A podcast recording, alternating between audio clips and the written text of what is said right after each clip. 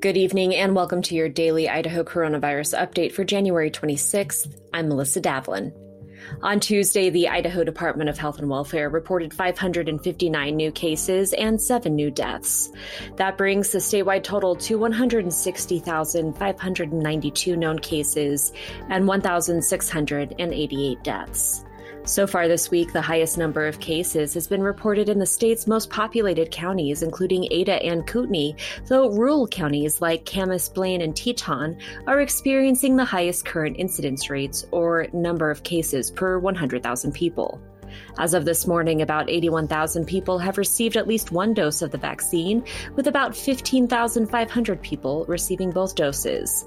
And on Monday, Idahoans ages 65 and older will be able to get inoculated. We'll see you back here tomorrow. And until then, stay safe, Idaho.